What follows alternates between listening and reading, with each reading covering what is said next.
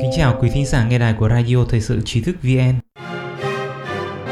Hôm nay chúng ta cùng đến với bài viết của Đoan Mộc San Quan hệ Mỹ-Trung, cả trăm kênh liên lạc đã đóng băng.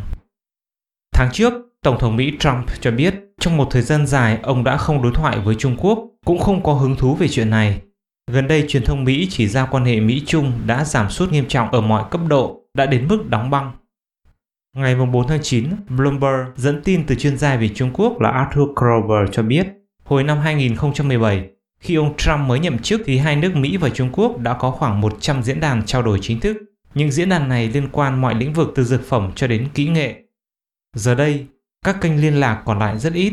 Điều đó có nghĩa là các quan chức cấp cao của hai bên đang mù tịt về hành động và ý định của nhau. Một trong những khuôn khổ đối thoại quan trọng giữa Mỹ và Trung Quốc là Ủy ban Liên hợp về Thương mại JCCT do chính quyền ông Reagan thành lập năm 1983. Ủy ban này có 16 nhóm làm việc trực thuộc, chịu trách nhiệm liên kết các tổ chức khác nhau của hai nước và xúc tiến các cuộc hội đàm cấp cao về các chủ đề như kinh doanh, năng lượng, môi trường và nông nghiệp. Tháng 4 năm 2017, ông Tập Cận Bình thăm Mỹ và gặp ông Trump. Hai bên đã thiết lập đối thoại kinh tế toàn diện, nhưng chính quyền Trung Quốc đã không thực hiện lời hứa.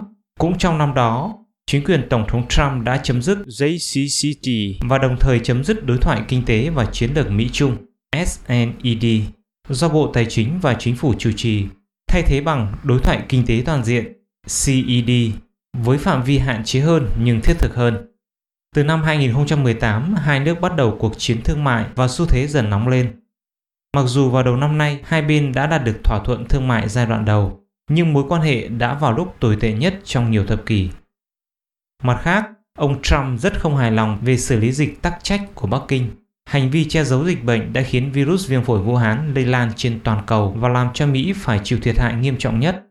Tính đến ngày 4 tháng 9, hơn 6,1 triệu người đã bị nhiễm viêm phổi Vũ Hán, với hơn 187.000 người đã mất mạng. Nền kinh tế Mỹ mà Trump tự hào đã bị ảnh hưởng nặng nề.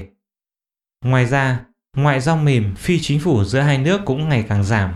Tháng riêng năm nay, Mỹ đã thông báo rằng họ sẽ ngừng gửi quân hòa bình Peace Corps cung cấp dịch vụ dạy tiếng Anh trong các khu học xá Trung Quốc. Vào tháng 7 năm nay, Mỹ tuyên bố ngừng chương trình trao đổi Fulbright giữa Trung Quốc đại lục và Hồng Kông. Đây là dự án trao đổi giáo dục, văn hóa và nghiên cứu quốc tế được thúc đẩy và tài trợ bởi chính phủ Mỹ.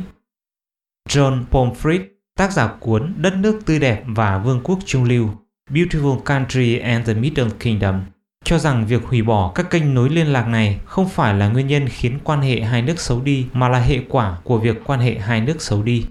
Ngày 14 tháng 5, trong trả lời phỏng vấn kênh Fox, Fox Broadcasting Company, ông Trump lần đầu tiên cho biết hiện nay tôi không muốn nói chuyện với ông ấy, Tập Cận Bình.